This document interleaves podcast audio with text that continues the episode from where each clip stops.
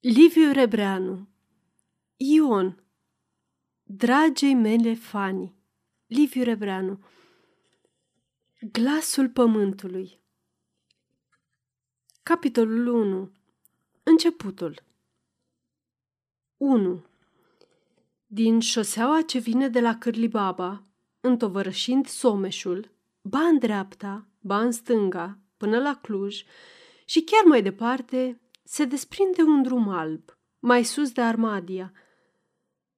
Trece râul peste podul bătrân de lemn, acoperit cu șindrilă mucegăită, spintecă satul Jidovița și aleargă spre Bistrița, unde se pierde în cealaltă șosea națională care coboară din Bucovina prin trecătoarea Bârgăului. Lăsând Jidovița, drumul urcă întâi a nevoie, până ce își face loc printre Dealurile strâmtorate, pe urmă însă înaintează vesel, neted, mai ascunzându-se printre fagii tineri ai pădurii domnești, mai poposim puțin la cișmeaua mortului, unde picură veșnic apă de izvor răcoritoare. Apoi cotește brusc, pe sub râpele dracului, ca să dea buzna în pripasul pitit într-o scrântitură de coline. La marginea satului, te întâmpină din stânga o cruce strâmbă, pe care e răstignit un Hristos cu fața spălăcită de ploi și cu o cununiță de flori veștedă agățată de picioare. Suflă o adiere ușoară și Hristos își tremură jalnic trupul de tinichea ruginită, pe lemnul mâncat de care și negrit de vremuri. Satul parcă e mort. Săbușeala ce plutește în văzduh țese o tăcere năbușitoare. Doar în răstimpuri, fâșie alene frunzele adormite prin copaci. Un fuior de fum albăstrui se căznește să se înalțe dintre crengile pomilor. Se bălăbănește puțin, ca o matahală amețită, și se prăvale peste grădinile prăfuite, învăluindu-le într-o ceață cenușie. În mijlocul drumului, picotește câinele învățătorului Zaharia Herdelea, cu ochii întredeschiși, suflând greu. O pisică albă ca laptele vine în vârful picioarelor, ferindu-se să nu-și murdărească labele prin praful uliței. Zărește câinele, stă puțin pe gânduri, apoi își iuțește pașii și se furișează în livada îngrădită cu nuiele peste drum. Casa învățătorului este cea din tâi, tăiat adânc în coasta unei coline, încinsă cu un pridvor, cu ușa spre uliță și cu două ferestre care se uită tocmai în inima satului, cercetătoare și dojenitoare. Pe prichiciul pridvorului, în dreptul ușii, unde se spală dimineața învățătorul, iar după amiază, când a isprăvit treburile casei, doamna Herdela străjuiește o ulcică verzuie de lut. În o gradă, între doi meri tineri, e întinsă veșnic sfoara, pe care acum atârnă niște cămăși femeiești de stambă. În umbra cămășilor, în nisipul fierbinte, se scaldă câteva găini, păzite de un cocoș mic cu creasta însângerată. Drumul trece peste pârâul doamnei, lăsând în stânga casa lui Alexandru Pop Glanetașu. Ușa e închisă cu zăvorul, Acoperișul de paie parcă e un cap de balaur. Pereții spoiți de curând, de-abia se văd printre spărturile gardului. Pe urmă vine casa lui Macedon Cercetașu. Pe urmă, casa primarului Florea Tancu. Pe urmă altele. Într-o curte mare, rumegă, culcate două vaci ungurești, iar o babă șade pe prispă ca o scoabă, prăjindu-se la soare nemișcată, parcă ar fi de lemn. Căldura picură mereu din cer, îți usucă podul gurii, te sugrumă. În dreapta și în stânga casele privesc fioase din dosul gardurilor vii, acoperindu-și fețele sub streșinile știrbite de ploi și de vite. Acum, un dulău lățos, cu limba spânzurată, se apropie în pas leneș fără țintă. Din șanț, dintre buruienile cărunțite de colb, se repede un cățel murdar, cu coada în vânt. Lățosul nu-l ia în seamă, ca și când iar fi lene să se oprească. Numai când celălalt se încăpățânează să-l miroase, îi arată niște colți amenințători, urmărindu-și însă calea cu demnitatea cuvenită.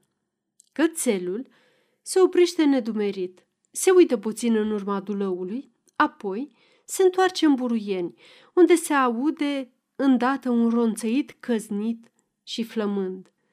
De-abia la cârciuma lui Avrun începe să se simtă că satul trăiește. Pe prispă, doi țărani îngândurați oftează rar, cu o sticlă de rachiu la mijloc. Din depărtare, pătrund până aici sunete de viori și chiuituri. 2. Duminică.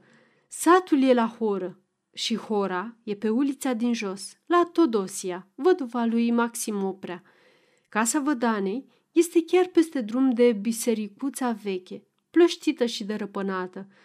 Văduvia ai sărăcie lucie. Femeia a dat din rău în rău. Ce agonisește un cap de bărbat într-o viață întreagă, o muiere nepricepută prăpădește într-un an de zile și mai puțin. Când a împreunat Maxim mâinile pe piept, în ogradă erau clăi de fân. În cele două grajduri nu mai încăpeau vitele. În șură și sub șopron n-aveau loc carele. Se vedea de departe belșugul. Acum o gradă goală bătătură, iar în grajduri rage a pustiu o închipuire de vacă stearpă și veșnic flămândă. Hora e întoi, locul geme de oameni. Nucii bătrâni de lângă șură țin umbră. Doar câteva pete albe de raze răzbesc printre frunze, gâdilând fețele aprinse de veselie. Zăduful ațăță sângele lumii. Peste măgura cocorilor atârnă soarele îngălbenit de necaz că mai are o postată bună până la asfințit.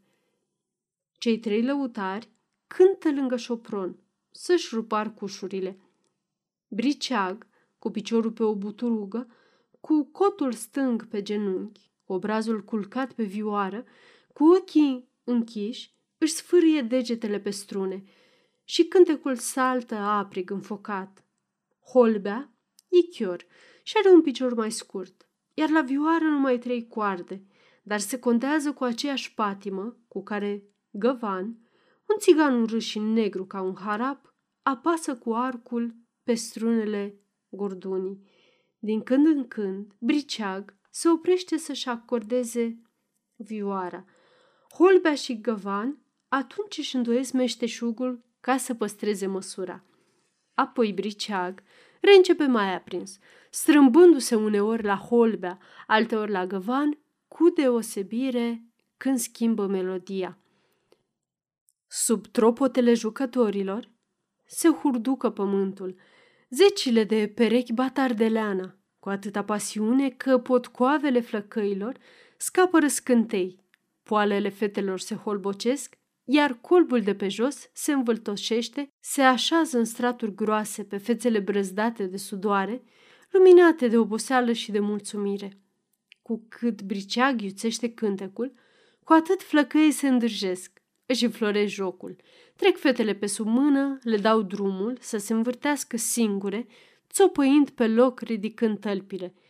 Își ciocnesc gomotos călcâiele, își plesnesc tureacii cizmelor cu palmele nădușite. Glasurile se neacă în nourul de praf ce îi îmbrățișează pe toți. Rare ori începe vreo unul mai poznaș câte o chiuitură, în tactul zvăpăiat al jocului, cu ochii pe dos, cu gâtul răgușit. Dar după trei-patru versuri o sfârșește într-un iuit asuprit, istovitor. Apoi, dansul urmează tăcut, din ce în ce, parcă mai sălbatec. Flăcăiși și încolăcesc brațele mereu mai strâns pe după mijlocul fetelor. Sânii acestora tremură sub iile albe și se ating din când în când de pieptul flăcăilor – tulburându-le ochii și inima. Nu schimbă nicio vorbă, nici nu se privesc, doar pe buze fâlfâie zâmbete plăcute și fugare. Jocul ține de vreun ceas, fără întrerupere, și tinerii nu se mai satură. De două ori briceag, cu cârcei în degete, a încercat să se oprească și de fiecare dată flăcăii s-au năpustit la el, urlând disperați cu privire amenințătoare și rugătoare. Zi, țigane, mai zi cioară! Toate perechile se îmbulzesc în jurul lăutarilor, se ciocnesc, se izbesc cu coatele goale. Câțiva băiețandri, îngăduiți de curând la horă, amețiți de atâta învârteală, se clatină de aici colo, de-abia mai ținându-se în picioare, spre marea rușine a fetelor cu care joacă. Vreo trei perechi s-au retras în șură, mai la larg, unde însă praful se urcă până în căpriori, des să-l tai cu cuțitul. La câțiva pași de pâlcul jucătorilor stau fetele, care au rămas nepoftite, privind cu jind, șoptindu-și uneori cine știe ce și izbucnind în râsete silite. La urechi și în cosițe au și ele bucățele de văzdoage pestrițe și în mână câte un ghiveci mai mărișor pe care să-l dăruiască flăcăului cu tare să-l pună în pălărie. Printre fete se mai rătăcește și câte o nevastă tânără, cu năframa de mătase în cap, gata să intre în horă dacă s-ar întâmpla să-i vie chef bărbatului ei să joace. Mai la o parte, mamele și babele, grămadă, forfotez de necazuri și-și admiră odraslele. Copiii neastâmpărați alergă printre femei și chiar prin horă. Fură florile fetelor și se bucură când victimele îi ocără sau se înfurie.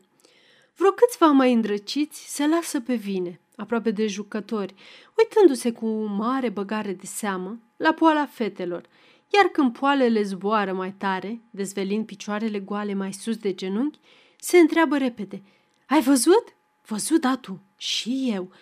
Și apoi urmează să pândească poalele, până ce vreo babă indignată ia la goană, ceea ce nu-i oprește ca peste câteva minute să reînceapă. Bărbații se țin mai pe departe, pe lângă casă, pe la poartă, grupuri-grupuri.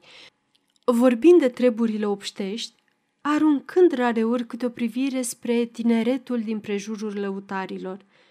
Primarul, cu mustăți albe, răsucite tinerește, cu niște ochi albaștri mari și blajini, caută să-și păstreze demnitatea, apăsând vorbe și însoțindu-le cu gesturi energice în mijlocul unui pâlc de bătrân fruntaș. Ștefan Hotnog, un chiabur cu burta umflată, ce și-o mângâie într-una, parcă ar avea ajunghiuri, găsește fel de fel de clenciuri primarului, numai ca să arate celorlalți că el de nimeni nu se sinchisește. Între dânsii, Trifon Tătaru, mititel, cu părul gălbui și glasul subțire, se uită când la unul, când la altul, înfricoșat, parcă să nu se încaiere, fiindcă amândoi îi sunt rude, cam de departe nici vorbă. Pe alături, ca un câine la ușa bucătăriei, trage cu urechea Alexandru Glanetașu, dornic să se amestece în vorbă, sfiindu-se totuși să se vâre între bogătași. Pe prispă stăpânește Simion Butunoiu, care acum vreo 20 de ani a fost învățător în sat, iar azi mănâncă o pensie de cinci zloți pe lună și muncește la pământ mai abitir ca un flăcău. În prejurul lui s-au adunat Macedon Cercetașul cu straja Cosma Ciocănaș, cu Simion Lungu, cu Toader Burlacu, cu Ștefan Ilina și cu alții, ascultând cu evlavie palavrele dascălului, auzite și răsauzite. Din când în când, Simion Butunoiu strănută, atât de zgomotos, că toate femeile se întorc spăimântate. Sau se pornește pe tusa lui obișnuită, cu care, de multe ori, scoală noaptea tot satul din somn.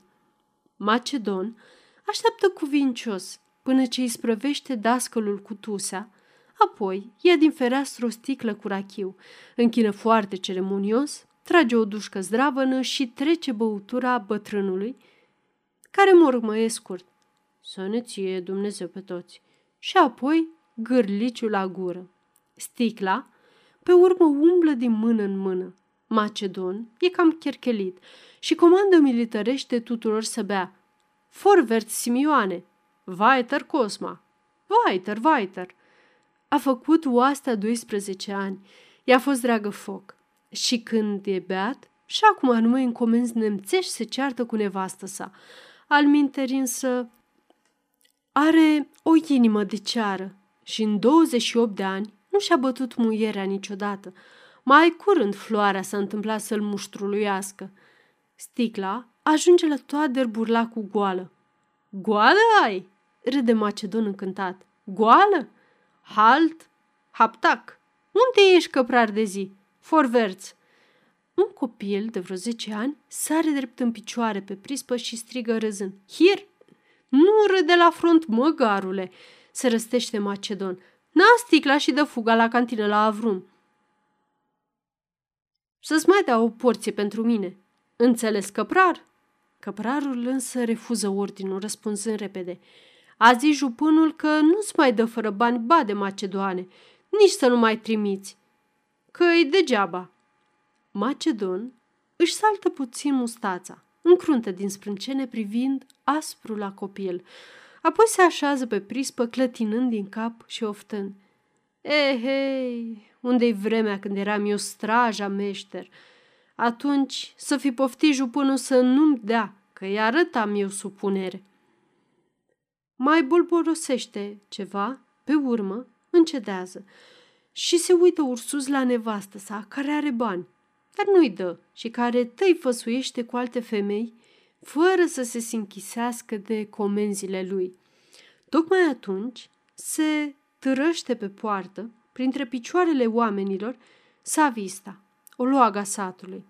E vară cu fata cea mai frumoasă din pripas, cu Florica, și ceva neam cu nevasta lui Trifon Tătaru. Are picioarele încălcite din naștere, iar brațele lungi și osoase, ca niște cângi anume, spre a ștârâ schilozenia și o gură enormă, cu buzele alburii, de care se întind gingiile îmbăiate, cu colți din dinți galbeni, rari și lungi. Trifon tătarul o ține pe lângă casă, ca să-i vadă de copii. Când e vremea bună, apoi s-a vist așa de în poartă. Se ciorovăiește cu toți copiii din sat și primește pomana trecătorilor miloși. Vine cu gălăgie mare. Găgăie ceva cu glasul ei, aspru, speriat. Nu bagă în seamă nimeni. Doar Trifon face un semn nevestei care se apropie repede, supărată. Dar acasă nu puteai sta, măi, femeie, zău, parcă te mănâncă tălpile. Lași tu o grada pustie, pe vremea asta, și nici barem slugile nu-s la îndemână. Ce vrei? Ai? Spune ce vrei, s-a visto. Oloaga făcuse două ceasuri din ulița cea mare, unde stătea Trifon, până aici. Începe să bâlbâie foarte grăbită și cu importanță, însoțindu-și sforțările cu niște gesturi desperate și nepricepute. Ce face?" Zice Maria lui Trifon, care se silește să ghicească ce spune. S-a bătut Vasile Baciu cu Avrun? Cu Florea Căruntu? Ei, și apoi? Ce-ți pasă ție, femeia lui Dumnezeu? Și pentru asta ai venit tu atâta cale? Vai de mine, că ești mai rea decât copiii cei fără minte. Uite ce ți-ai făcut poalele. Și numai astea am primenit. Of, bată-te! Savista urlă ceva ce vrea să însemne că ei nu-i pasă de poale și pe urmă se pornește brusc pe un râs prostesc de bucurie. Cum ai zis? Cine-i beat? Vasile Baciu. Parcă aia s-a îmbătat întâi. Maria o lasă rușinată și se întoarce între femei. O loaga se târie în mijlocul fetelor, se frământă să-și facă loc și privește apoi cu mare plăcere la horă. Are 25 de ani și tremură de fericire când aude lăutarii ori când vede vreo petrecere. 3.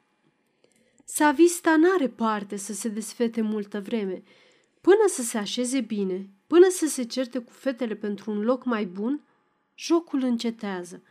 Briceag, asudat și istovit, încheie învârtita cu o apăsare zdravănă de arcuș, încât își și plesnește o strună la vioară. Ion, feciorul glanetașului, ținând de brâu pe Ana lui Vasile Baciu, se repede la lăutar rugându-i. Mai zi, măi, briceat! Numai un pic, auzi? Un picuț de tot țigane. Alți flăcăi strigă poruncitor.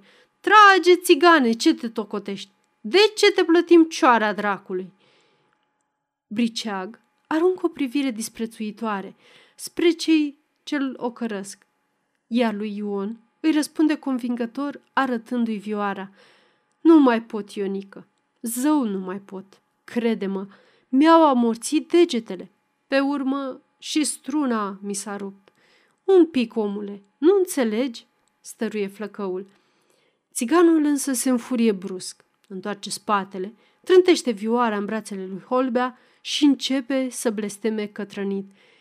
Firare ale dracului toate cetele din lume. Plesniar acolo, unde o fi cine m-a învățat să țin arcușul. Că eu-i spus cu frumosul că nu pot și el mă omoară să mai zic. Dar Dumnezeu să trăsnească toate jocurile cu pe cine le-a născocit. Ion ascultă câteva clipe mirat cum înjură briceag.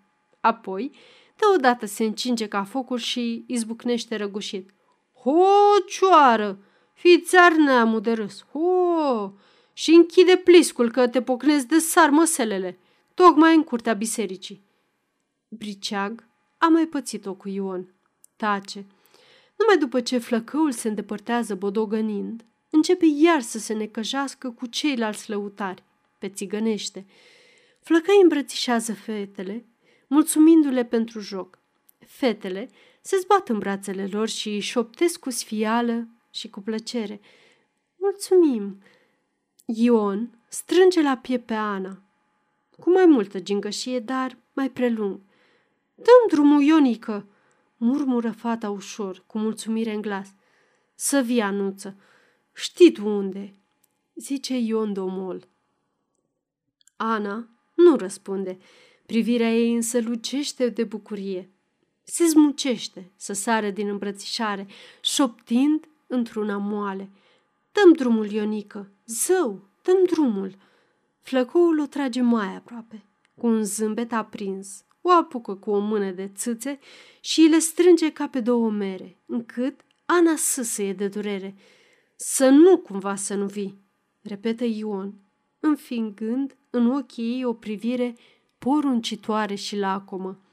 Ana fuge glonț la fete, îmbujurată și scuturându-și poalele de praf.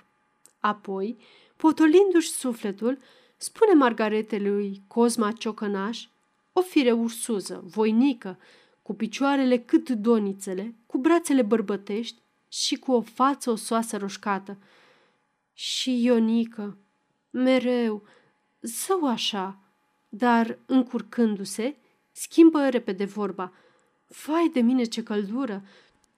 Toată m-am făcut o apăraie. Margareta nu jucase și era necas pe fetele care au avut noroc.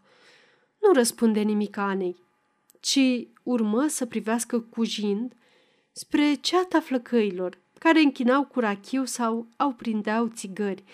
Părea îngrijorată rău să nu se întâmple să o poftească la joc cineva și ea să nu bage de seamă.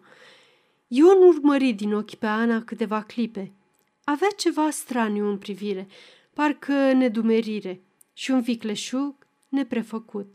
Tot atunci, zări mai alături și pe Florica, fata vădanei lui Maxim Oprea, cu care se ținuse până acum, puțin posomorâtă, dar mai frumoasă ca oricând. Flăcăul clipi aspru, ca și când ar fi vrut să-și alunge un gând din creier și strigă la un băiețel. Adusești bre? Adus bade, Ionică, făcu copilul cu importanță. Am dat-o Leliza Nobiei, soție. Și, în vreme ce Ion se duse spre grupul unde era mamă sa, băiețelul urmă. L-a făcut tare jupânul bade și-a pus zece bucățele de zahăr, de zice că e mai bun ca mierea.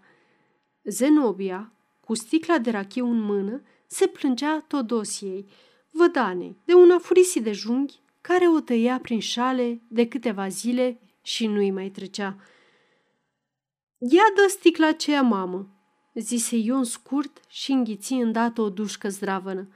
Da dumneata bei o leacă?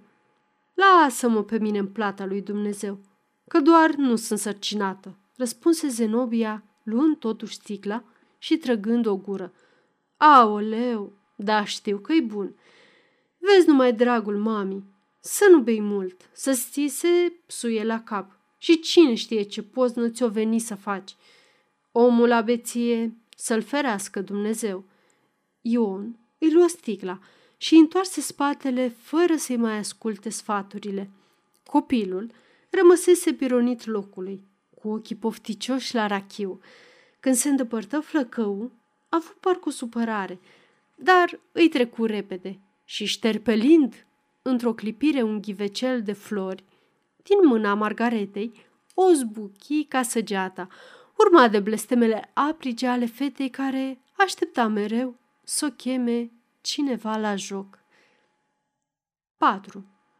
Ion trece încet pârleazul de lângă grajd, întorcând capul spre Ana, care nu-l scăpa deloc din ochi și care, peste câteva clipe, îl urmă cu pași grăbiți, roșă ca focul de rușine, închipuindu-și că toată lumea o pândește. În dosul șurii era o livadă mărișoară, presărată cu pomi, tăiată în două de o cărare ce cobora până la gârla popii și se oprea chiar în spatele cârciumii lui Avrum. Fânul cosit de curând, adunat în câteva clăițe proptite cu pari, umplea văzduhul cu un miros îmbătător. Ion merse pe cărare, doi-trei pași, apoi coti în stânga și se așeză sub un nuc bătrân și scorburos, pe o rădăcină încovoiată ca un jilț. Fata sosi tremurând de emoție, dar cu o strălucire bucuroasă în ochi. Aici erai?" Murmură Ana, așezându-se repede, fără să se uite la dânsul.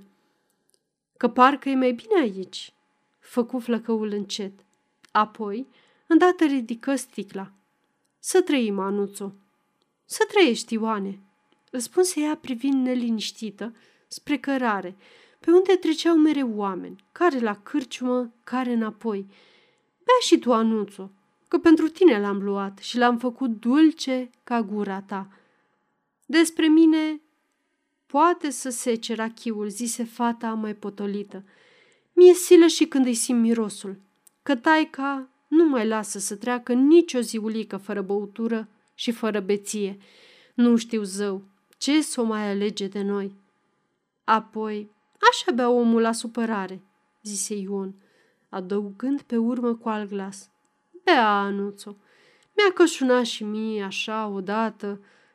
Ana își înmuie buzele în rachiu, se strâmbă și dă dure pe sticla înapoi, tușind și râzând.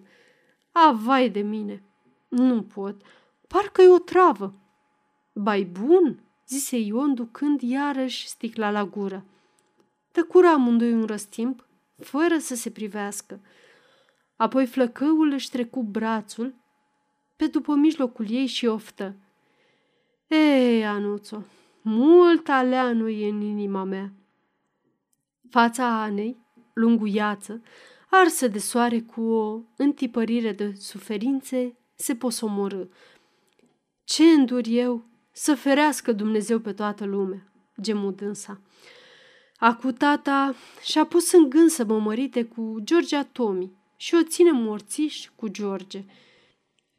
Și, Doamne, greu îți mai vine să taci și să înghiți când nu ți-e drag omul.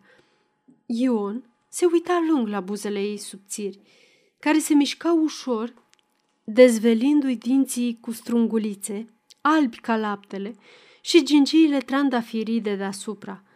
Știa dânsul că Vasile Baciu e într-o ureche și că te apucă hăis, apoi hăis o ține. Să știe de bine că dă cu carul prin toate șanțurile. Dar tocmai aceasta îl întărâta și pe el. Nu-i fusese dragă Ana și nici acum nu-și dădea seama bine dacă e dragă. Iubise pe Florica și de câte ori o vedea sau își amintea de ea, simțea că tot o mai iubește. Purta în suflet râsul ei cald, buzele ei pline și umede, obrajii ei fragezi ca piersica, ochii ei albaștri precum cerul de primăvară. Dar Florica era mai săracă decât însul, iar Ana avea locuri și case și vite multe. Îi asculta glasul plângător și îl cuprindea mila. În același timp însă se gândea la Florica. Apoi deodată tresării, o strânse la piept și fără să rostească vreo vorbă, o sărută lung pe buze. Fata cuprinse cu brațele gâtul lui Ion, moleșită și aprinsă, și inima îi bătea atât de năvalnic încât el o auzea. Noroc, noroc, Ioane!" strigă atunci un glas aspru pe cărare. Flăcăul ridică ochii furios și văzu pe Ilie Onu, care, întorcându-se de la cârciumă, cu o sticlă de rachiu, râdea gros și batjocoritor. Du-te, Doamne, iartă-mă!" să săi Ion încurcat. Ilie Onu ajunse la șură și se făcu nevăzut. Era frate de cruce cu George al Tomii și unde putea să-i facă rău lui Ion, îi făcea, fiindcă odată, la o nuntă, îl umpluse de sânge ca să-l îmblânzească. Ion începu să suduie și să se cătrănească, dar, întâlnind ochii căprui, înlăcrimați de fericire și de teamă a Anei, se potoli – aceasta este o înregistrare Cărțiaudio.eu. Pentru mai multe informații sau dacă dorești să te oferi voluntar, vizitează www.cărțiaudio.eu. Toate înregistrările Cărțiaudio.eu sunt din domeniu public. Ilie aducea rachiu pentru George, care se silea din răsputeri să învețe pe briceag un cântec nou, ce l-auzise de la lăutarii din Bistrița, la un chef al doctorului Filipoiu – la berăria cea mare din Armadia. Briceag, cu ochii țintă la buzele flăcăului care șuiera melodia, țărâia nesigur cu arcușul pe strune. Holbea, credincios, încerca și el să se condeze. George se umfla, închidea puțin ochii și fluiera din ce în ce mai aprig, căci împrejurul lor se adunase un pâlc de flăcăi care îl priveau cu admirație. Ei, acu ai înțeles?" zise George, oprindu-se în mijlocul cântecului. Las că l-am prins, murmăi briceag, pornind să tragă cu mai multă siguranță. Am sosit, George, strigă Ilie, întinzând sticla. Iute te-ai întors, vorbi celălalt bând și trecând îndată rachiul lui Ion, ca el să poată reîncepe dăscălirea lăutarilor. No, nu ne dai un păhărel vere?" se linguși Holbea, zgândărindu-l cu arcușul. Să vă dau ciorilor, fireața ai naibii, râse George, foarte mulțumit că au să vază toți cum cinstește el pe țigani. Beți-o toată, zise apoi către găvan, când vru să înapoieze sticla. Dar atunci sări Ilie ca un cocoș. Ia asta bre, să mai bem și noi, căcioarele astea o să plesnească de atâta holircă. Urmă o ciorovăială nesfârșită între Ilie și țiganii, care nu mai voiau să renunțe la băutură. Și era cât pe ci să se încingă și o bătaie deoarece Ilie, aprinzându-se, se repezea mereu cu piciorul să spargă gorduna. 5. Deodată toată lumea se întoarse spre uliță. Toți bărbații scoaseră pălăriile, iar cei de pe prispă se sculară în picioare – venea preotul Belciug, împreună cu doamna Maria Herdelea, nevasta învățătorului, cu domnișoara Laura și cu Titu. Primarul și fruntașii satului ieșiră în poartă, într-o întâmpinare a domnilor. Petreceți, petreceți, zise preotul cu un zâmbet binevoitor. Apoi ce să facem, domnule părinte? răspunse primarul cu pălăria în mână. Dumnezeu de aceea a lăsat sărbătorile, să se mai veselească și prostimea. Negreșit, negreșit, murmură Belciug, întinzându-și zâmbetul. Da, de ce nu poftiți și dumneavoastră? Să vedeți petrecerea noastră. Reluă floarea Tancu, cu un glas foarte blajin, punându-și pălăria în cap.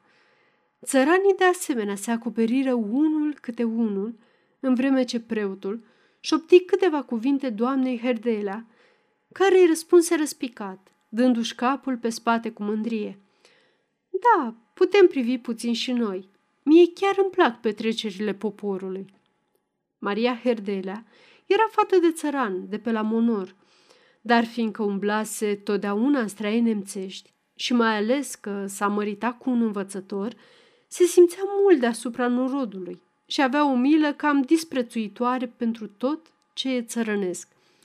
Poftim mai aproape, făcu atunci primarul bucuros, dând la o parte pe țăranii care se îmbulțeau. Ia faceți loc, măi oameni! Dați-vă la o parte. Vreo câțiva fruntași dădură îndată ajutor primarului strigând La o parte! La o parte!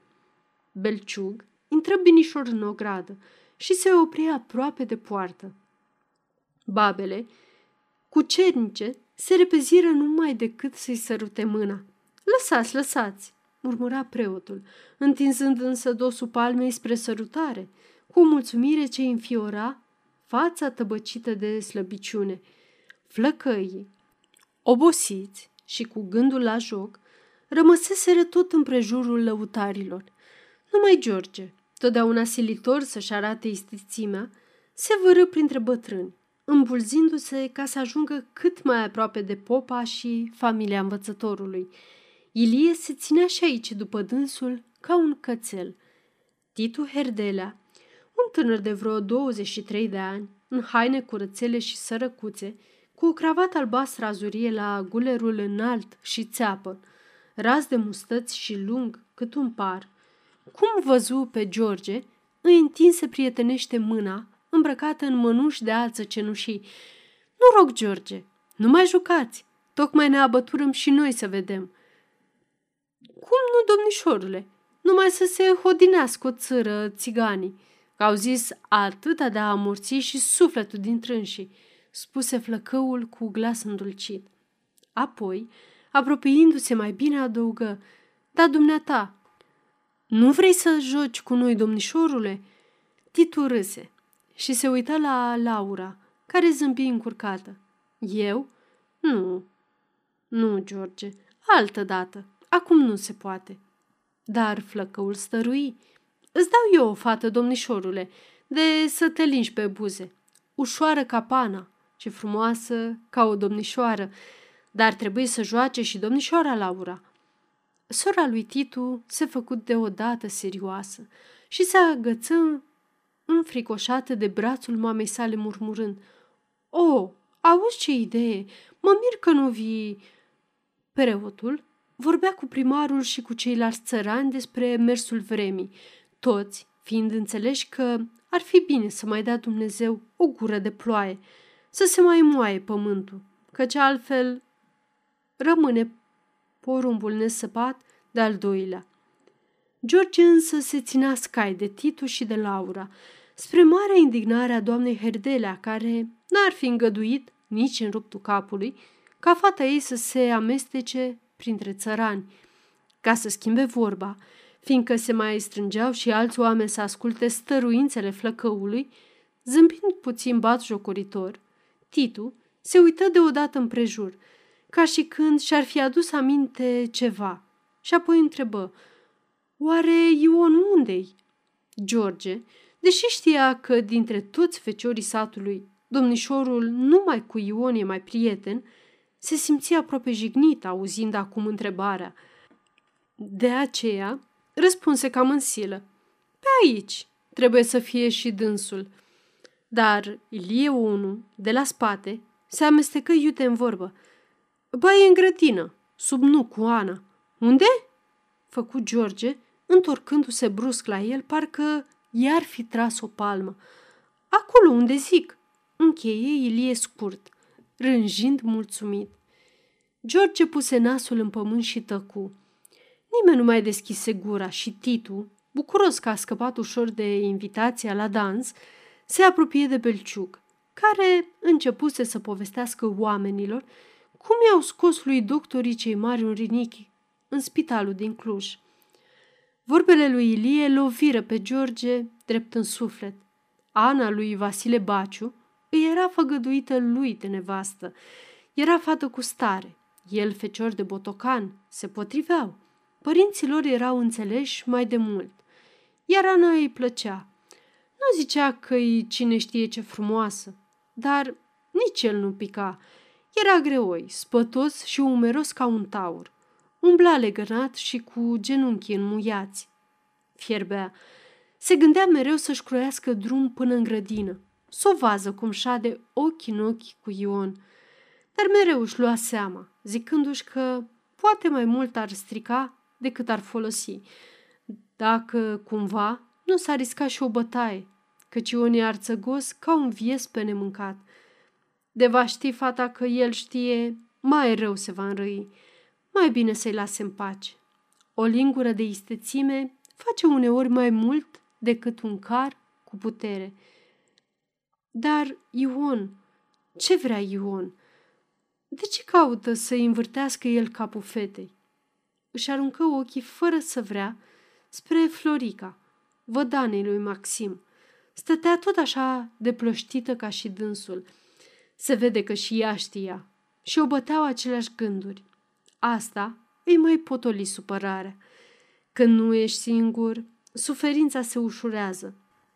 Oftă odată din baierile inimii și ștrase bălăria pe ochi zicându-și De amu am să joc numai cu Florica, cel puțin să plesnească fierea și întrânsul. 6. Lăutarii își potriveau zgomotos instrumentele pentru a da de știre tuturor și mai ales celor răzlețiți prin grădină, care începe jocul. Flăcăii băteau nerăbdători din călcâi. Scoteau câte un chio de veselie și și aruncau privirile din ce în ce mai des printre fetele care așteptau cu inima strânsă să fie poftite în horă. În clipele acelea, sosi de pe uliță Vasile Baciu, lălăind un cântec de beție, cu pălăria într-o ureche, cu ochii înroșiți și tulburați de băutură. Se clătina ușor în mers și dădea într-una din mâini, parcă s-ar sfădi cu un dușman închipuit. Când zări grupul, cu domnii în mijloc, se opri puțin, înțepenindu-se gânditor. Apoi se duse glonț la preotul Belciug și zise, Eu, domnule părinte, spun drept, îs mare păcătos, mare și bețiv și stricat, cum nu se mai pomenește în șapte sate, zău cruce. așa eu, ce mai calea valea? Beau și beau și beau de usc, nu alta. ce drept? Nu-i păcat așa, domnule părinte, că de supărare beau, dacă beau așa și beau pentru că beau dintre-al meu. Preotul își curmase povestirea și luase o înfățișare gravă, privind foarte aspru pe Vasile Baciu. Țăranul însă avea acum un zâmbet bun pe buze și vorbea a plecat ca la spovedanie, parcă nici n-ar fi vrut să știe de nimeni în lume. S-a amărât rău, domnule părinte, crede-mă. Poate că nu mă crezi, de aceea beau. Și iar beau. Și iar. Uite așa. Ai să zici dumneata. Da, de ce ești amără, bețivule? Apoi, cum să nu fiu, domnule părinte? Că am și eu o fată. Și nu-mi place deloc fata pe care o am. Nu-mi place, auzi? Că nu vrea să mă asculte. Și tare mă doare inima. Și tare supărat. Că nu vrea să se uite în gura mea. Am dreptate, ori n-am, spune dumneata. Belciug nu suferea mirosul de rachiu, căci era bolnăvicios, iar Vasile mereu îi duhnea în nas și râgâia. Purtarea țăranului îl indigna însă mai ales pentru că îi știrbea demnitatea în fața poporului. Doamna Herdelea asculta foarte serioasă, cu capul sus, cu buzele strânse pungă și privirea mânioasă la oamenii care se îmbulzeau în prejurul lor, curioși, râzând pe înfundate de baciu. Lui Titu din potrivă. Îi plăceau îngâimările bețivului și nu știa cum să-l zgândere, fără să bage popa de seamă. Belciug își înghiți mânia și căută să-l potolească cu o dojană blândă. Rău faci, Vasile, că nu te sfiește măcar de tineretul care te vede mereu pe două cărări. Omul de treabă nu se ține toată ziulica numai să îmbogățească pe jidovi și să-și otrăvească trupul cu hâlbăriile lor drăcești. Așa, Vasile. Baciu luă deodată o înfățișare solemnă, se dădu doi pași înapoi și răspunse cu o mustrare caragioasă în glas. Vai de mine, domnule părinte, dar cui am făcut vreun rău? Băutam banii cuiva? Ori averea cuiva? Că beau. Beau. Da, beau din munca și din sudoarea mea. Atunci, de ce să mă năpăstuiești? Ce ți-am greșit eu, dumitale? Spune drept. Primarul găsi cu cale să se amestece, îl luă de braț și vru să-l dea la o parte, mulcomindu-l. Bine, bine, măi, Vasile, așa-i cum zici, dar lasă pe dumnealor în pace, că dumnealor au venit să vadă jocul, nu să audă prostiile tale. Apoi, întorcându-se spre flăcăi, strigă poruncitor. Dar voi ce faceți, măi, feciori? Jucați ori nu jucați? Atunci însă Vasile Baciu zări pe George, care stătea posomorât, ca un copac cu măduva uscată, și îndată l apucă de mână și îl târâ în fața preotului. Uite-l, domnule părinte! Îl vezi? ăsta e ginerele meu, care mi drag. Cu dânsul ai să-mi cunun dumneata fata, măcar de-a ști care să crape inima din trânsa. Bine, bade, Vasile, lasă că... Făcu George rușinat, râzând silit. Omul se încăpățâna din ce în ce și începu să strige. Nu vreau să te las. Ai înțeles? Mie îmi trebuie ginere cum se cade în fleandură. Eu îți dau fata, iar tu să ai biciu, să-i scoți din cap gărgăunii. Eu nu vreau să știu de alte caliști țanțoși care umblă să-i împuieze capul. Eu nu vreau și nu vreau. Și dacă nu vreau, îi pun gâtul pe tăietor și numai una îi trag cu barda. Măcar să știu că mă duc pe urmă la spânzurătoare. Așa e măi, George. Așa, așa, murmură flăcăul vrând să-l astâmpere. Vasile se uită împrejur triumfător și scuipă ascuțit tocmai între picioarele primarului. Apoi, ca și când și-ar fi adus aminte de ceva, porni spre grupul fetelor, trăgând pe George după dânsul și strigând în gura mare. Anuțo! Anuțo! Unde ești tu, fata, tati? George roșii, parcă l-ar fi băgat într-un cuptor aprins. O furie amestecată cu rușine îi cuprinse sufletul și deodată îi zise încet să nu-l audă și alți oameni. Las-o pe Anuța, că-i cu Iona glanetașului în grădină, sub nuc. Baciu tresări înțepat, scoase un țipă scurt și se îndreptă cu pași mari spre colțul șurii, unde tocmai se ivea Ana, tremurând de spaimă căci îi auzise glasul. Țăranul o văzu. Se opri în mijlocul ogrăzii, unde ajunsese, își rășchiră picioarele, își trânti mâinile în șolduri și își împinse burta în afară, privind săgetător pe Ana. Stătu așa câteva clipe, apoi izbucni. Bine, Anuțu, așa ne-a fost vorba. Și se repezi spre ea, cu pumnul ridicat, gata să o izbească. O femeie țipă disperată. Vaoleu, săriți cu o moară! Până să ajungă însă la fată, Vasile zări pe Ion, sosind tot de după șură, și numai decât uită pe Ana și se întoarse amenințător spre flăcău. Văzându-l cum vine drept la el, Ion a avut o tresărire ușoară, dar își urmă calea, liniștit, ca și când n-ar înțelege nimic, cu o privire nepăsătoare către Baciu. Ce ți-am spus eu, ține golane ai?" urlă, apropiindu-se mereu. Vasile Baciu, pe care liniștea lui Ion îl întărâta mai rău. Flăcăul primi o cara ca o lovitură de cuțit. O scăpărare furioasă îi țâșni din ochii negri, lucitori ca două mărgele vii.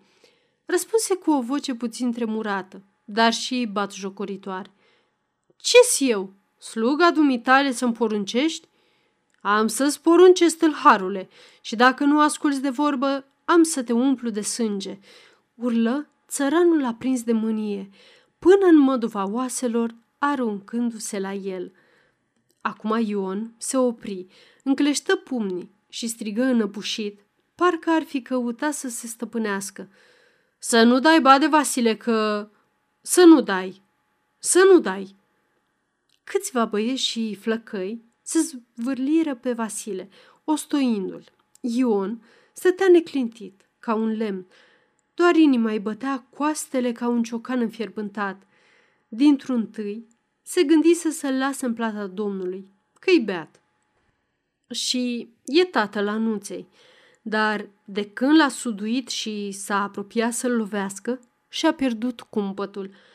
Îi clocotea tot sângele și parcă aștepta în adins să-l atingă barem cu un deget Vasile, ca să-l poată apoi sfârte ca în bucățele, mai ales că la spatele lui văzuse pe George care privea disprețuitor și mulțumit. Baciu se zvârcolea în brațele oamenilor, urlând neîncetat. Lăsați-mă! Lăsați-mă să-i scot blohotăile! Trebuie să-i beau sângele! Almi interplesnesc! Lăsați-mă! Țăranii însă îl duseră aproape pe sus până la poartă, în vreme ce el nu mai contenea și se smucea din răsputeri. Ce are hoțul cu fata mea? Ce are? Uă! Lasă-mă, Nistore! Fii! Ion schimba fețe-fețe.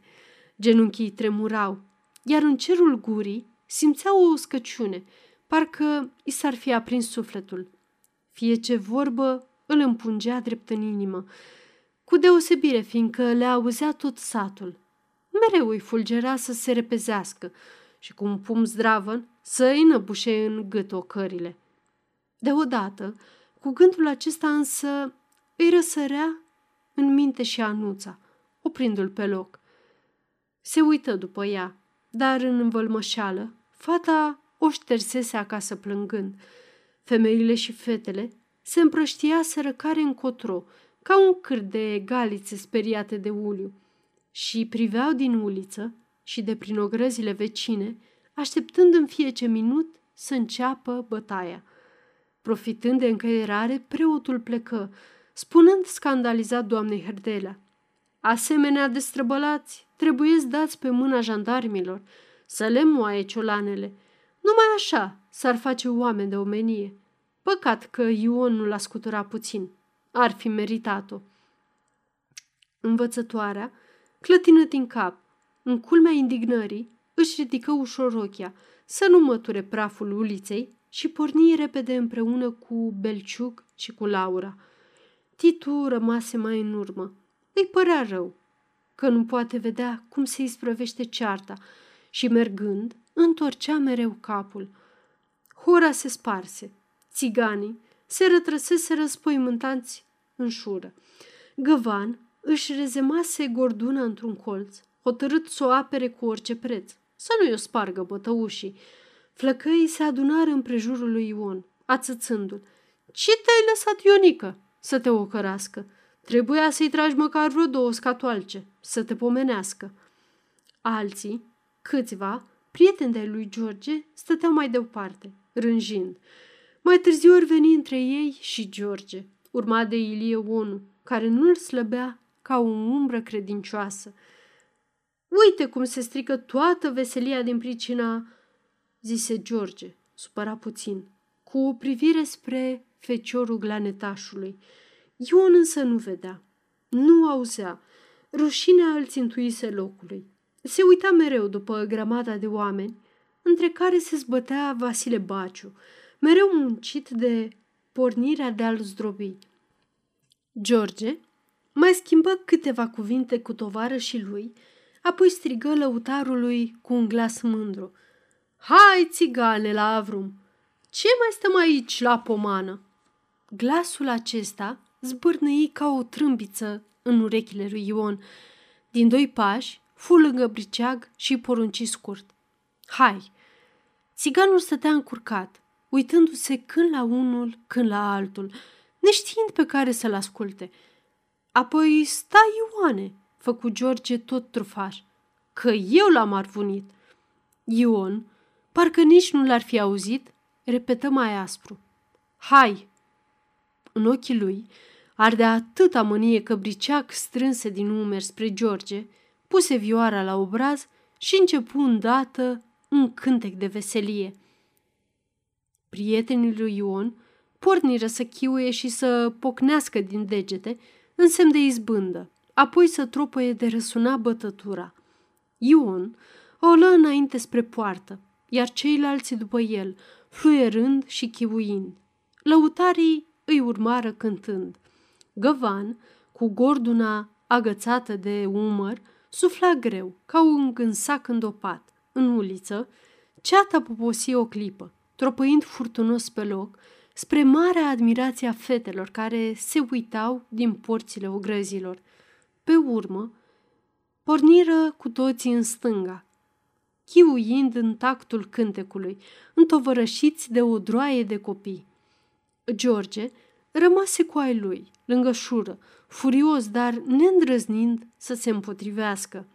Îi era necaz, mai cu seamă că el dăduse arvuna țiganilor și tot el avea să le plătească restul până la patru zloți. Adevărat că banii îi strângea de la flăcăi câte douăzeci de creițari de căciulă, dar până să-i adune trebuia să se sfădească mai cu toți și să-și bată capul, căci briceag nu mai vrea să aștepte de când a pățit odată de a rămas neplătit. Însărcinarea acestuia îi plăcea, nici vorbă, fiindcă îi se părea că îl înalță deasupra tuturor. Acum însă, văzând că flăcăii țin totuși partea lui Ion, se simți umilit, mai ales că aceasta venea după ce aflase că Ion umbla serios după Ana. Se uitase cu jind cum au plecat toți, cu lăutarii, și avuse o clipă gândul să se amestece și el printre ei și să se arate că nu-i supărat. Dar își dăduse seama că s-ar coborâ prea mult în ochii tovarășilor lui. Drept răzbunare și mângâiere, după ce ceilalți cotiră spre gulița cea mare, zise zâmbind. Eu nu mai dau țiganului niciun creițar. Să-i dea Ion, că glanetașul are destui. Flăcăi însă nu pricepură bat jocora lui. Erau plouați, că au rămas bătuți și fără lăutare. Ilie Onu rupse tăcerea.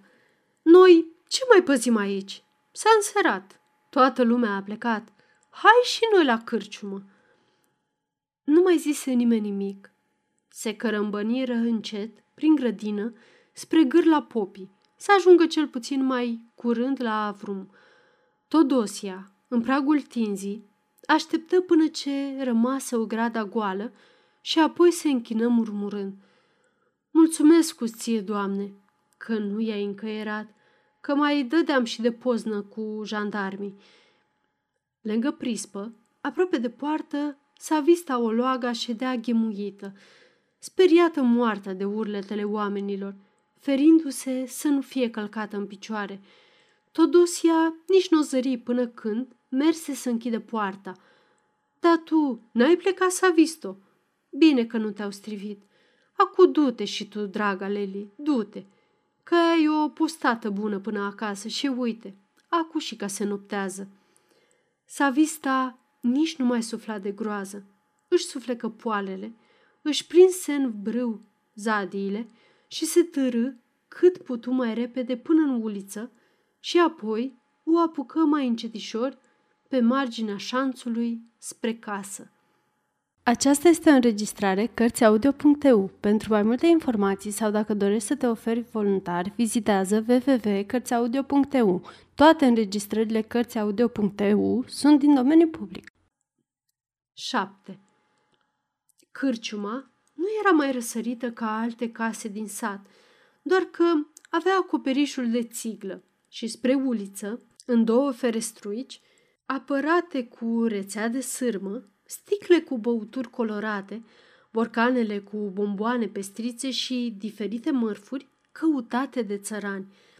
Odaia din față era mai mare, podită și înzestrată numai cu câteva mese lungi și de două ori atâtea bănci de brad, pe care slujnica le freca cu nisip și le spăla în fiecare vineri, de se făceau albe cavarul pentru duminicile, când sătenii veneau să-și nece necazurile în băutură.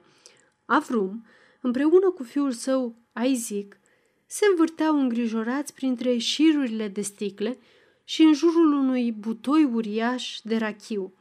Din când în când, Isaac se cobora cu lumânarea aprinsă în pivnița de sub cușcă, unde se odihneau alte butoaie și damingene cu rachiu și chiar cu vin și cu bere pentru fețele spălate, care, dacă aveau poftă să petreacă, se retrăgeau în fund în odaia cârciumarului, spre a fi mai feriți de ochii norodului. Îndată ce s-a stricat hora, oamenii au început să se îndrepte mai singuratici spre Avrum. Când sosi George cu prietenii lui, prispa gemea de oameni care dezbăteau întâmplarea de la joc, unii luând partea lui Baciu, alții lui Ion. Flăcăi intrară de-a dreptul în crâșmă. Mesele și băncile erau oprite în adins pentru dânsii, ca să poată petrece mai în tihnă. Se așezară tăcuți, se simțeau înfrânți. Avrum ieși repede din cușcă cu două sticle de rachiu pe care le puse pe masă în fața lui George întrebând Cine plătește? Lasă că plătim noi jupâne, răspunse Ilie Onu, întinzând mâna după sticlă. Dacă e vorba să scot bani de la tine, apoi slabă nădejde, zise cârciumarul, uitându-se pe rând la toți, ca și când ar fi vrut să le citească pe față ce au în pungă. Pe obrazul tău nu dau eu nicio dușcă de apă chioară. Ei, cine plătește? Vreau să știu. Ori iau rachiul și-l torn înapoi în butoi. George scormoni din buzunarul lăibarului o pungă soioasă și numără gologanii cuveniți fără să deschidă gura. Avrum îi strânse cu băgare de seamă și plecă spre cușcă, zornăindu-i în pumni. Ilie însă nu se putu răbda să nu-i strice mândru, parcă el ar fi cheltuit. Ai văzut, jupâne?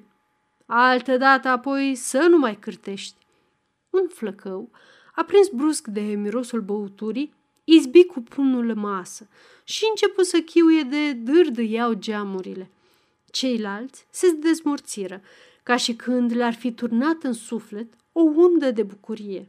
În câteva clipe, toată cârciuma se încinse de strigătele lor năstrușnice. Când chiuiau mai cu foc, se auziră din uliță alte urlete de veselie, mai furtunoase și mai sălbatice. Un răstimp, cele două grupuri păreau că s-au luat la întrecere care să se năbușe. Cei de afară însă, cu cât se apropiau, cu atât vuiau mai cuprinzător.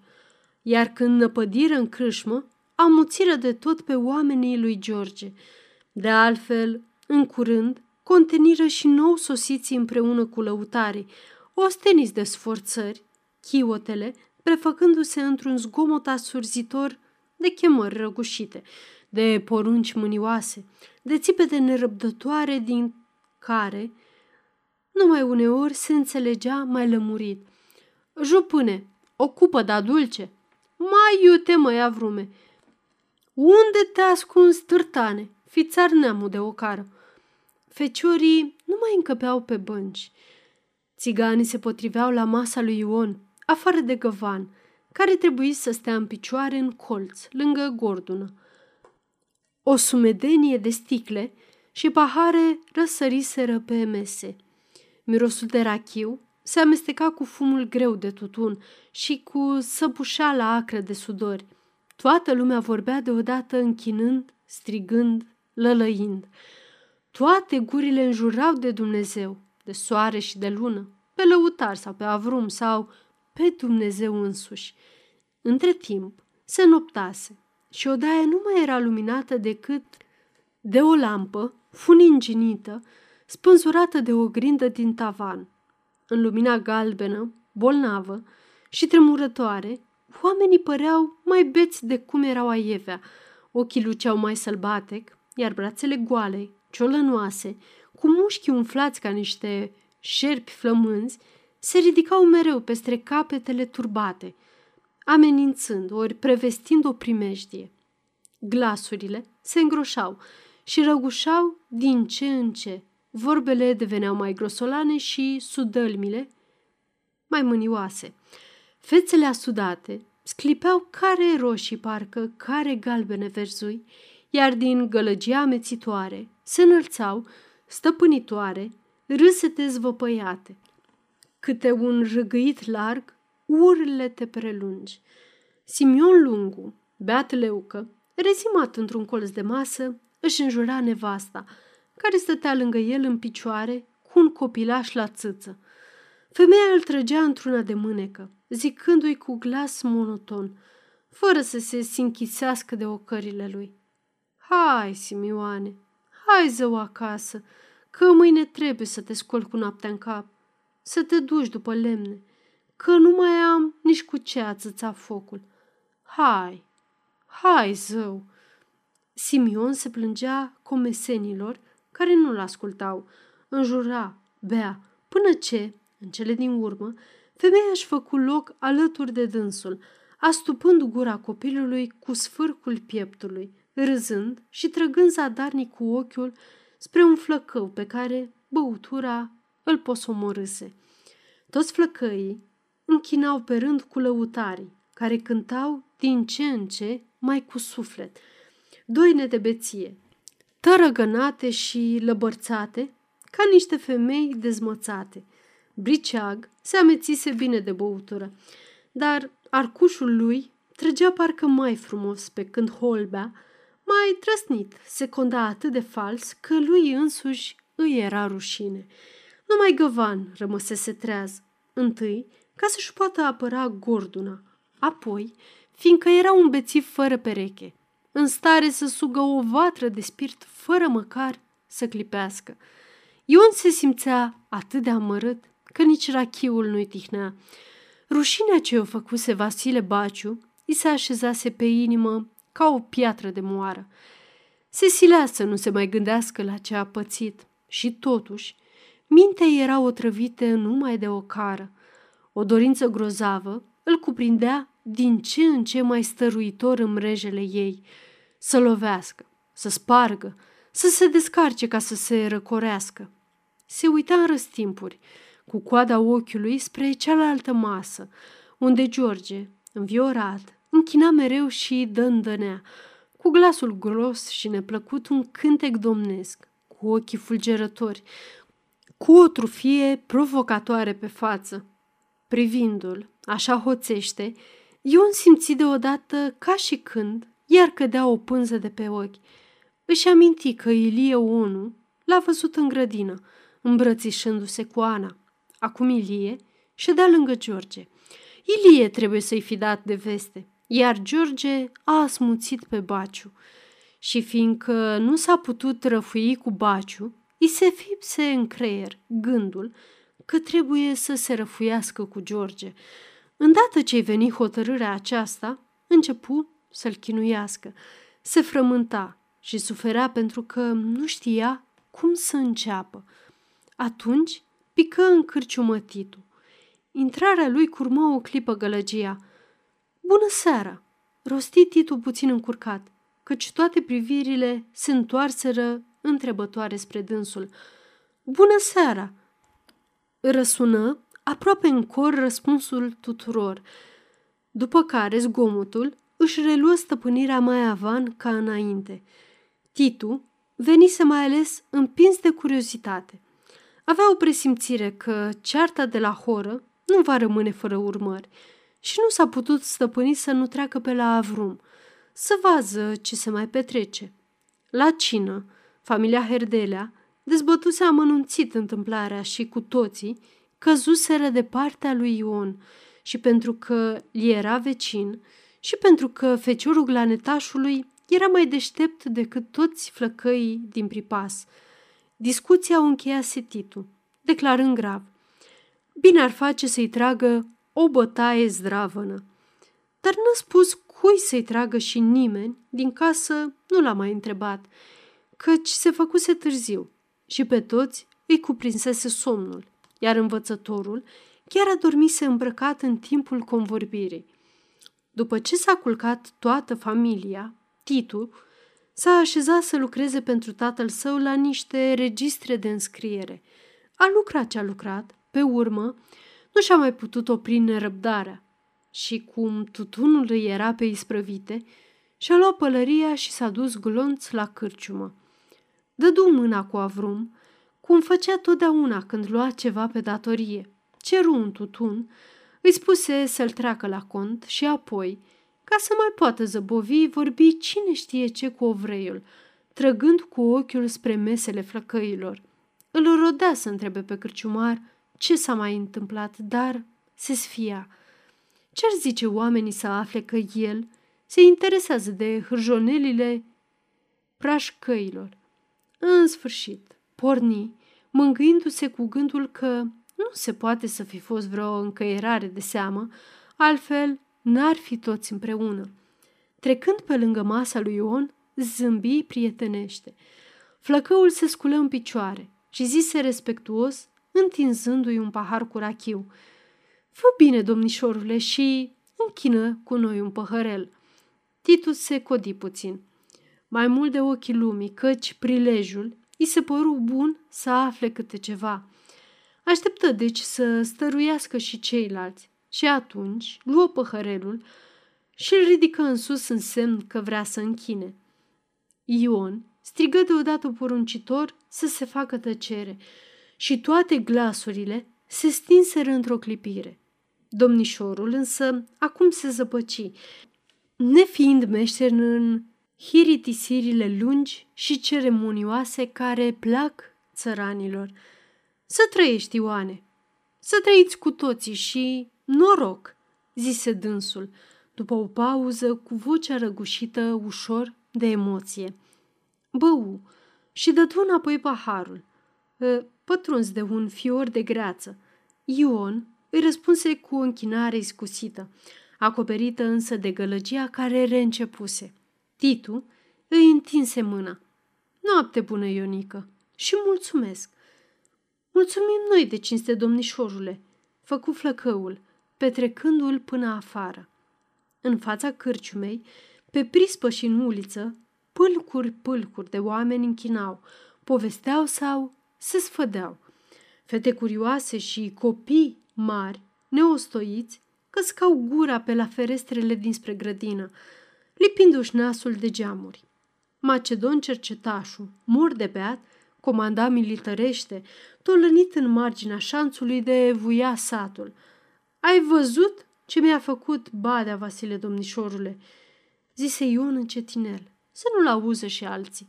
Da, și spun drept, m-am mirat cum ai putut sta așa, cu mâinile în sân, răspunse Titu clătinând din cap. Ce puteam face, domnișorule?" Șopti Ion, scrâșnind din dinți. Dacă îl plesneam, poate-l omoram și înfundam temnițele. Și apoi, vezi dumneata, nu-i de vină cine face, ci de vină cine îl pune să facă. Titu se apropie, să nu piarză cumva vreo șoaptă. Iar, fiindcă Ion tăcu, îl scormoni. Zău, mă, adică tu crezi că l-a pus altcineva? L-a pus. Pot să jur pe Sfânta Cruce. Dumneata nu știi că vrea să dea pe Ana după Georgia lui Toma Bulbuc? A? După George? Vezi bine că așa. Doar mereu o spune în gura mare, să audă toți câinii. Apoi, acu, vezi și dumneata cine de vină. Titu, ca să-l întărâte, îl molcomi. Bine, dar poate că George nu l-o îndemna să... Ion, cătrănit, îl întrerupse. Vai de mine, domnișorule, cum poți grei așa? că doar eu știu bine că George nu mă suferă ca sarea în ochi. Nu știi dumneata cum umblă dânsul după Ana și încă de când? Anuța nu-l vrea, că nu-i place și apoi, acu el, cată să se răzbune pe mine. Titu tăcu un răstimp, se gândi și pe urmă vorbi rar. Rău, foarte rău că George umblă cu de-astea. Crezi dumneata că mă las eu astă seară până nu-l muștruluiesc? Poate numai de m-ar trăzni Dumnezeu din senin. Al minteri, încear și a fost să-l ducă de aici. Glasul flăcăului se înăbușise de furie. Titu se spăimântă și zise foarte încet și sincer. Astâmpără-te, Ioane, să nu dai de vreo poznă. Să știu că zece ani nu scap din temniță și tot nu mă las până nu-i văd sângele. Murmură Ion, aprins ca un balaur, încleștând pumnii și cutremurându-se. 8. Titu știa acum sigur că va fi scandal mare și nici nu se mai duse acasă. Voia să vadă bătaia, să aibă ce povesti mâine familiei și poate chiar prietenilor din Armadia. Merse de cincet, plimbându-se până la gura uliții din jos. Se întoarse iar înapoi. Trecu prin fața cârciumii până spre casa lui Simion Butunoi, nevrând să se depărteze prea mult și să nu poată susi grabnic la fața locului când va începe încăierarea. Făcu plimbarea aceasta de zece ori, de douăzeci de ori și tot degeaba. Ion, oricât era de hotărât, nu îndrăznea să se agațe tamne sam de oameni. Îi trebuia o pricină, cât de mică. Și nu o găsea, căci George petrecea între și săi și nici nu se uita la masa lui. Parcă ar fi bănuit că îi caută gâlceava. Buba se sparse de-abia pe aproape de miezul nopții.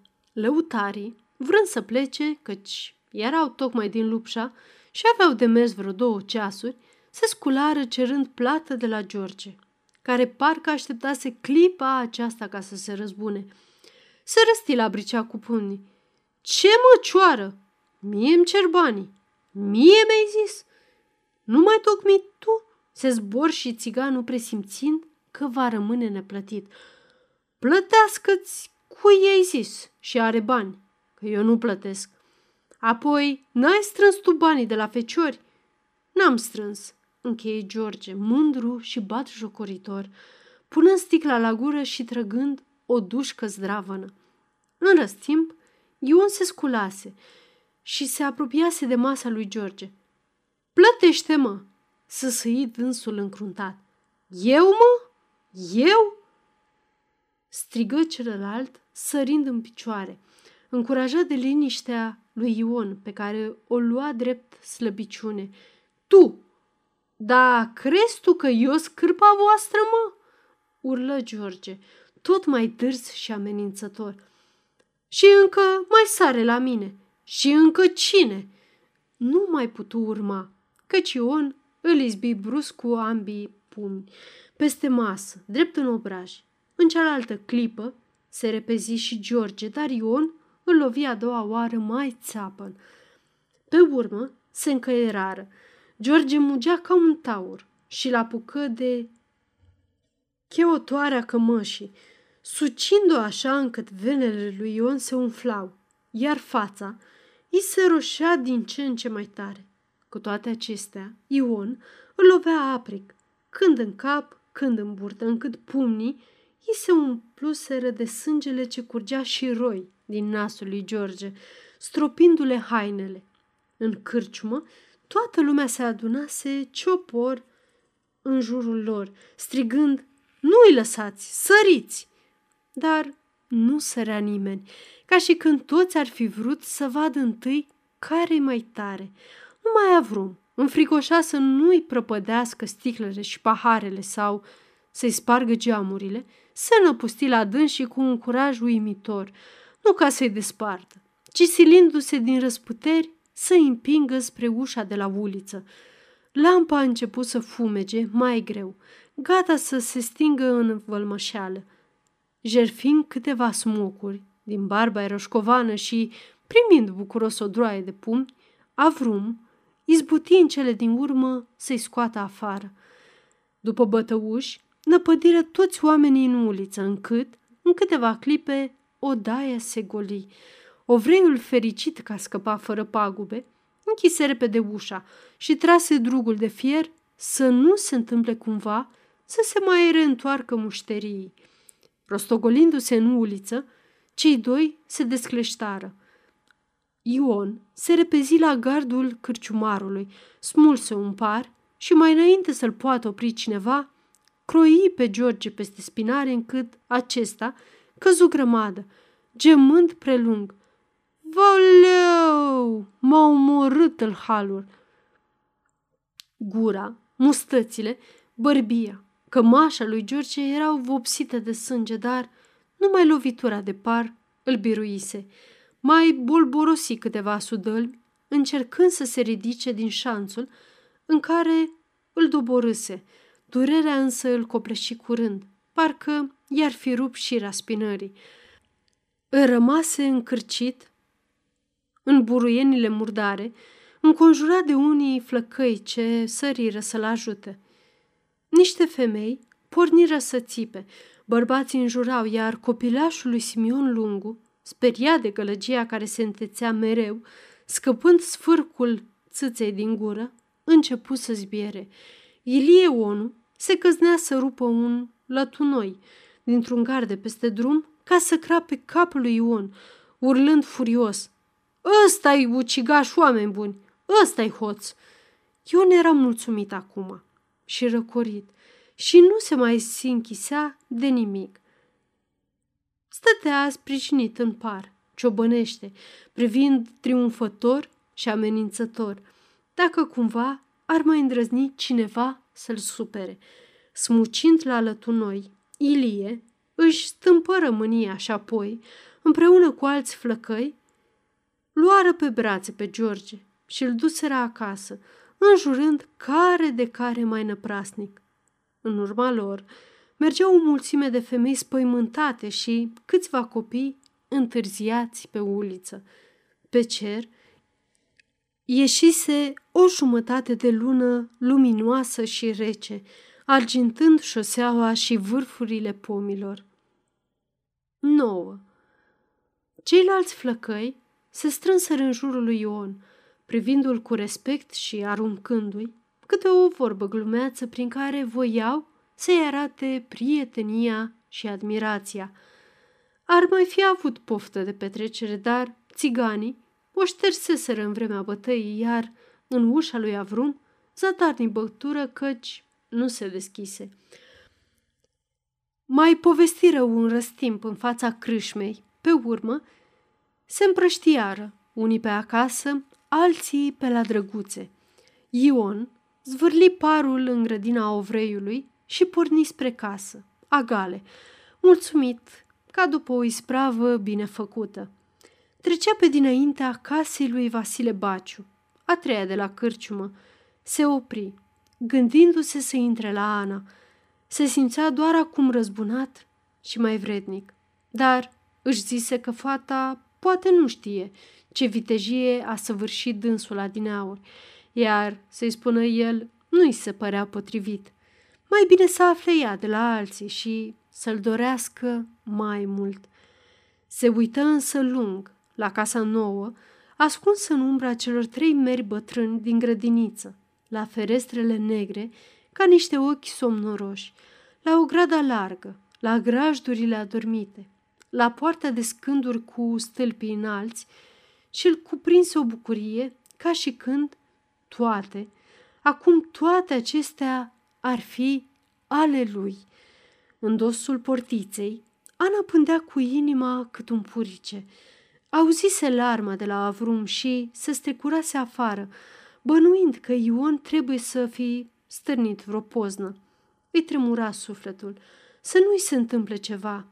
Ar fi ieșit în uliță, dar îi era frică să nu scârție portița și să se trezească tată său, care sforă ea pe prispă de când îl aduseseră acasă oamenii de la horă. Văzu apoi cum îl duceau pe George, și-și făcu cruce, mulțumită că cel zdrobit nu era Ion. Acum îl aștepta pe el, mișcată de mândrie și parcă simțind cum îi crește în inimă iubirea stăpânitoare, iubirea care pecetluiește soarta oamenilor. Simțirea aceasta o înfiora și în aceeași vreme îi aprindea toate tainițele sufletului. Pe urmă, îl văzu oprindu-se. Vrut să-l cheme, ca să se arunce în brațele lui vânjoase și ocrătitoare, și totuși nu se putu clinti. Pe urmă, când nici el nu se urni, se înfricoșă, își frânse mâinile și șopti drăgăstoasă, rugătoare, cu buzele uscate și atât de încet că singurică nu și auzi glasul. Ionica, Ionica, Ionica. Ion însă își reluă calea, fluierând și pășind mai apăsat. Cizmele lui bocăneau pe ulița colbuită, iar uneori potcoavele zângăneau izbind vreo piatră. Când ajunse aproape de acasă, Ion se pomeni din urmă cu niște pași foarte grăbiți. Era Titu, care alerga gâfâind.